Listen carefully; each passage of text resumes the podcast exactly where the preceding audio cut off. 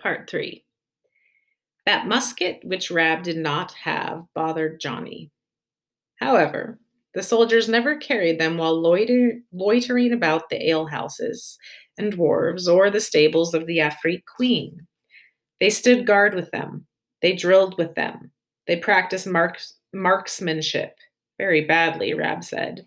And now and then, over at the foot of the common, they executed a deserter with them. But never, not once, as far as Johnny could make out, did they leave them about.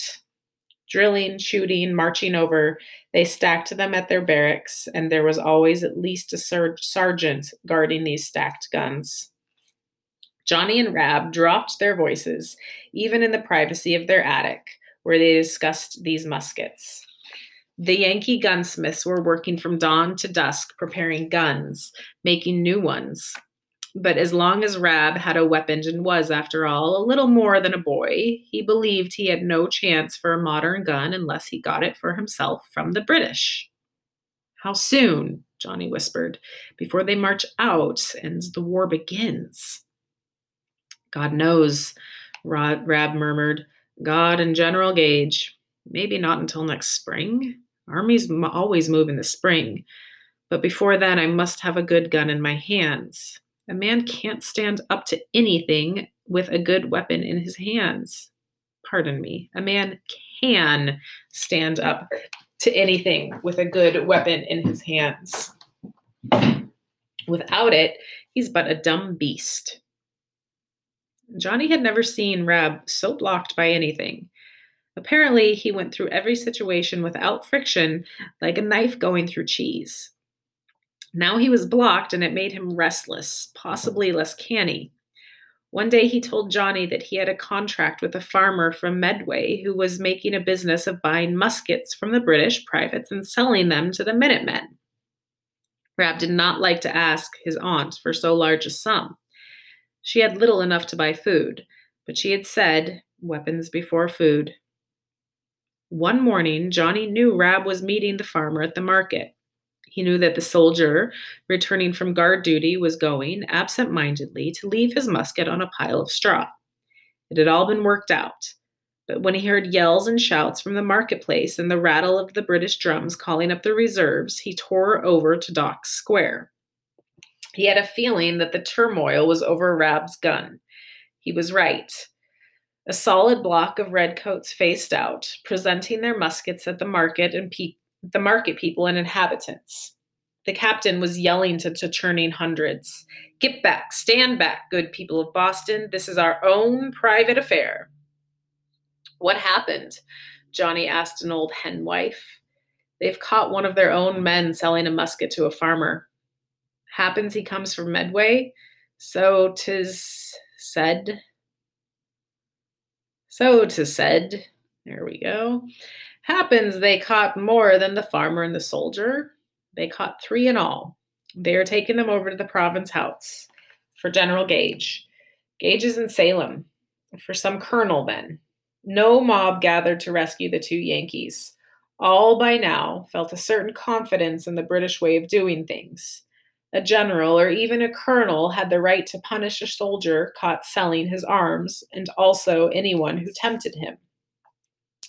Johnny tagged the marching soldiers, but it was not until they turned into the province house that he saw the three prisoners. The British soldier was grinning, and Johnny guessed that he had been put up to this game merely to snare the yokels. The farmer was in his market smock. He had long, straight, gray hair and thin, mean mouth. You could tell by looking at him that he had gone into his little business for the love of money not for the love of freedom. Rab had been shaken out of his usual nice balance between quick action and caution by his passionate desire for a good gun. Otherwise, he would not have mixed himself up with such a man. Rab himself was looking a little sullen. He was not used to defeat. What would they do to him? They might imprison him. They might flog him. Worst of all, they might turn him over to some tough top sergeant to be taught a lesson. This informal punishment would doubtless be worst, the worst. The Province House was a beautiful building, and as Johnny hung about the front of it, he had a chance to admire it for over an hour.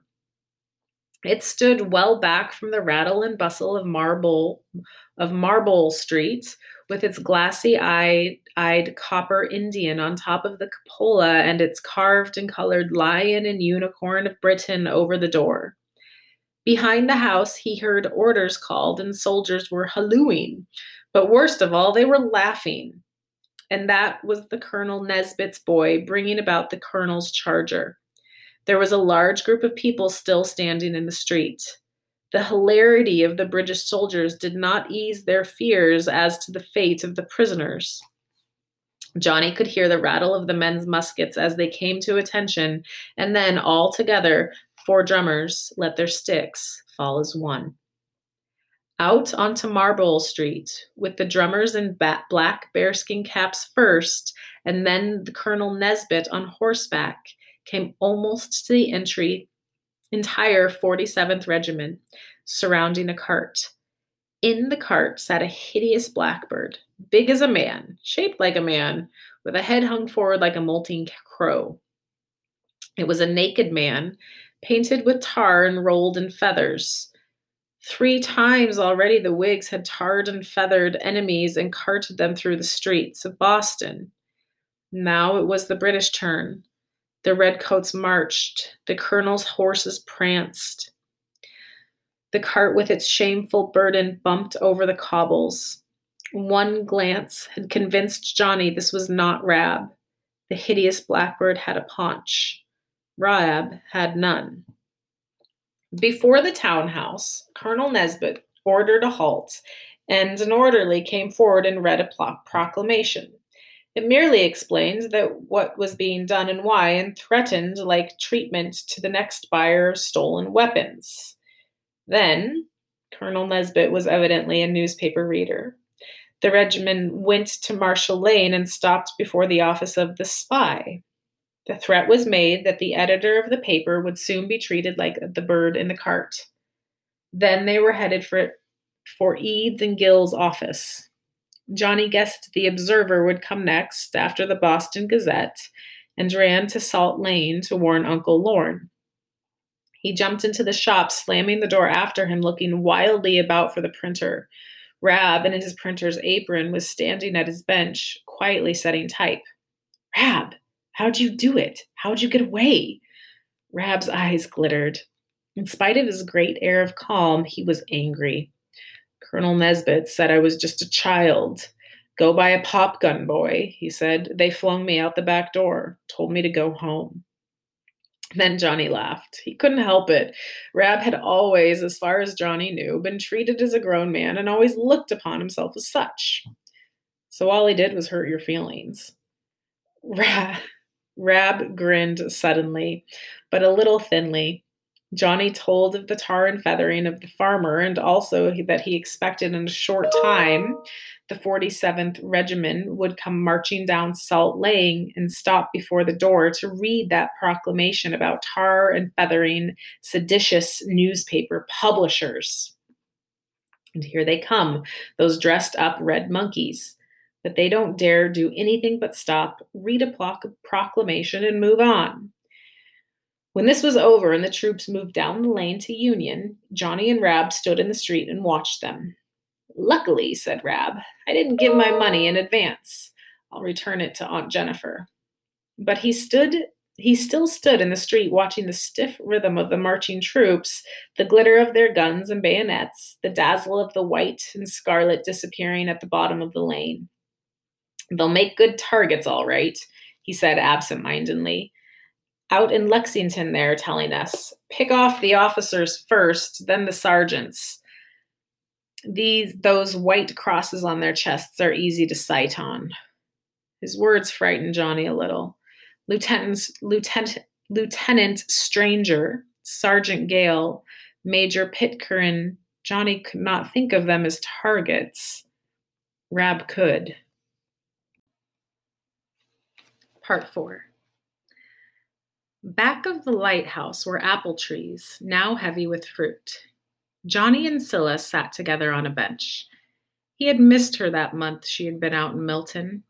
It was still summer, but everywhere you could smell and feel the coming of fall. It had been an interesting conversation.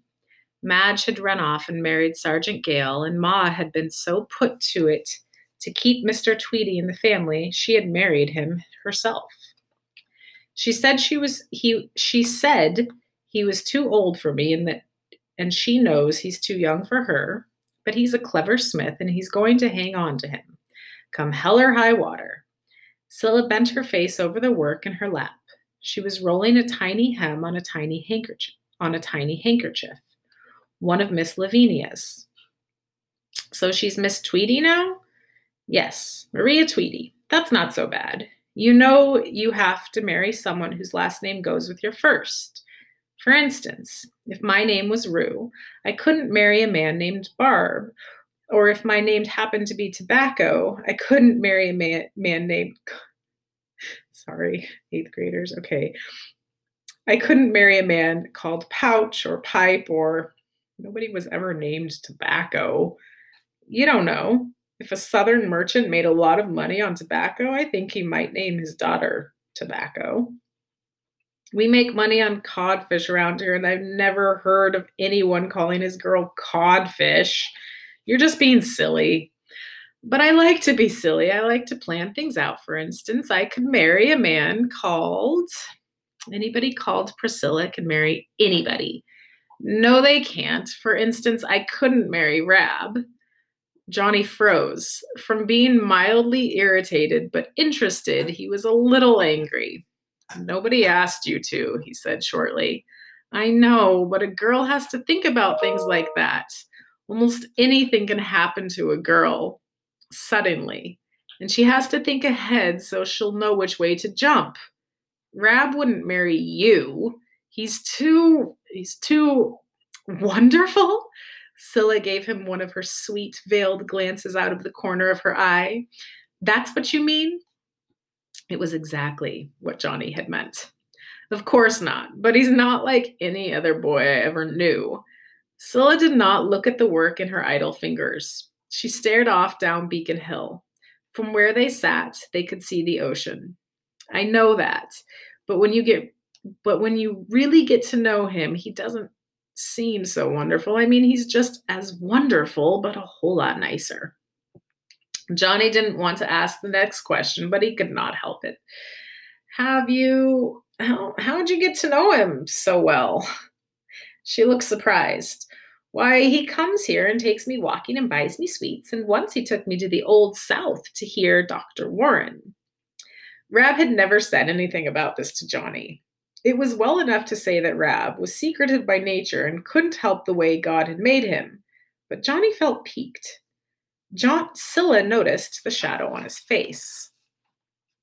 Priscilla Silsby is poor, but Cilla Silsby is worse. Johnny's lower lip stuck out. Seemingly without any action of the wind, his fair hair was rumpled all over his head. But Priscilla Tremain is a fine name, she went on. I've thought about that ever since you came to the shop and mother told me I had to marry you. I was 11 then. Then they had both been 11. She is a skinny little thing with a gentle face and disturbing tongue. Her clothes had always been too big for her because they were handed down from the Dorcas. She had to pin her skirts tight about her waist to keep them on pretty and shabby, and sweet and sour. Johnny had liked her right off. He had not thought much about what she looked like now, but he looked at her as she bent her face to her work. The little pointed chin settled into the fresh white ruffles about her throat. Somehow her hair was curly around the edges and straight everywhere else. She had a shallow little nose. On either side of the bridge lay those long lashes which could mock him as well as her tongue and so pretty he could not believe it. He was accustomed to staring at Lavinia Lyte's famous beauty and to feel a pleasant tingle up and down his spine. Now it was Cilla Lapham, Lapham, just good old Cilla, that was giving him these spinal creeps.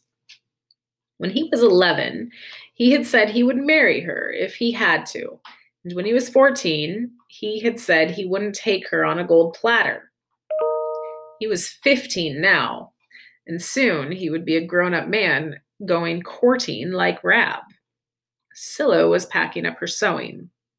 Miss Lavinia will be wanting her tea, and I must get Isannah dressed, brushed, powdered, and perfumed to sit with her. One of the soldiers at the Fourth Regiment, who were encamped upon the common, was earning a little money helping at the Lyte stable. As Cilla moved away from Johnny, the groom leapt forward to open the kitchen door for her. Why, that mannered monkey, bowing and flunking about just because of Cilla Lapham. That red-headed parrot couldn't even talk English right, but he had known what Johnny had not. Cilla was a grown-up young lady, and she was pretty. Cilla, Johnny yelled at her, Come back a moment, please. She left the groom bowing and smirking. Yes, she said, standing before Johnny under the apple trees. Look here. What's that fellow's name? Pumpkin. That's not a name. Yes, it is. It's his. Nobody ever, no girl could ever be a Miss Pumpkin. Nobody ever. There was so long a pause, Johnny's next word sounded awkward. You were right about one thing. Priscilla Tremain, that's a fine name. He had meant to make a joke, but as the words left his mouth, it was not. They both stood embarrassed, looking at their feet. Cilla did not answer, but she reached up through the foliage of the tree and picked a little green apple. She gave it to him. I didn't know even winter apples were still so green, she said, and walked off towards the house without a glance for the admiring pumpkin. Johnny put the apple in his pocket. He'd keep it forever. It meant that Cilla really thought that Tremain was a fine name. No, you can't keep even little green apples forever. It would wizen up or grow ripe, or it might rot. Human relations never seem to stand completely still. This apple, for instance, it might ripen into something better than it now was, or, unromantically, it might rot away in his pocket. He put it on the windowsill and a little superstitiously waited to see what it would do.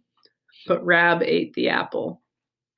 Johnny, already jealous for the first time in his life over Rab's taking Cilla out, buying her sweets, and never saying anything, tried his best to quarrel with a puzzled Rab over the apple. It ended as Johnny might have guessed it would. Rab refused to be impressed with the crime. All he had done was to eat a wormy, no good apple. He'd give Johnny a peck of better ones just so he'll stop glaring at me. Was it really wormy, Rab? It was. He had been a fool to think of the apples as a symbol of himself and Cilla.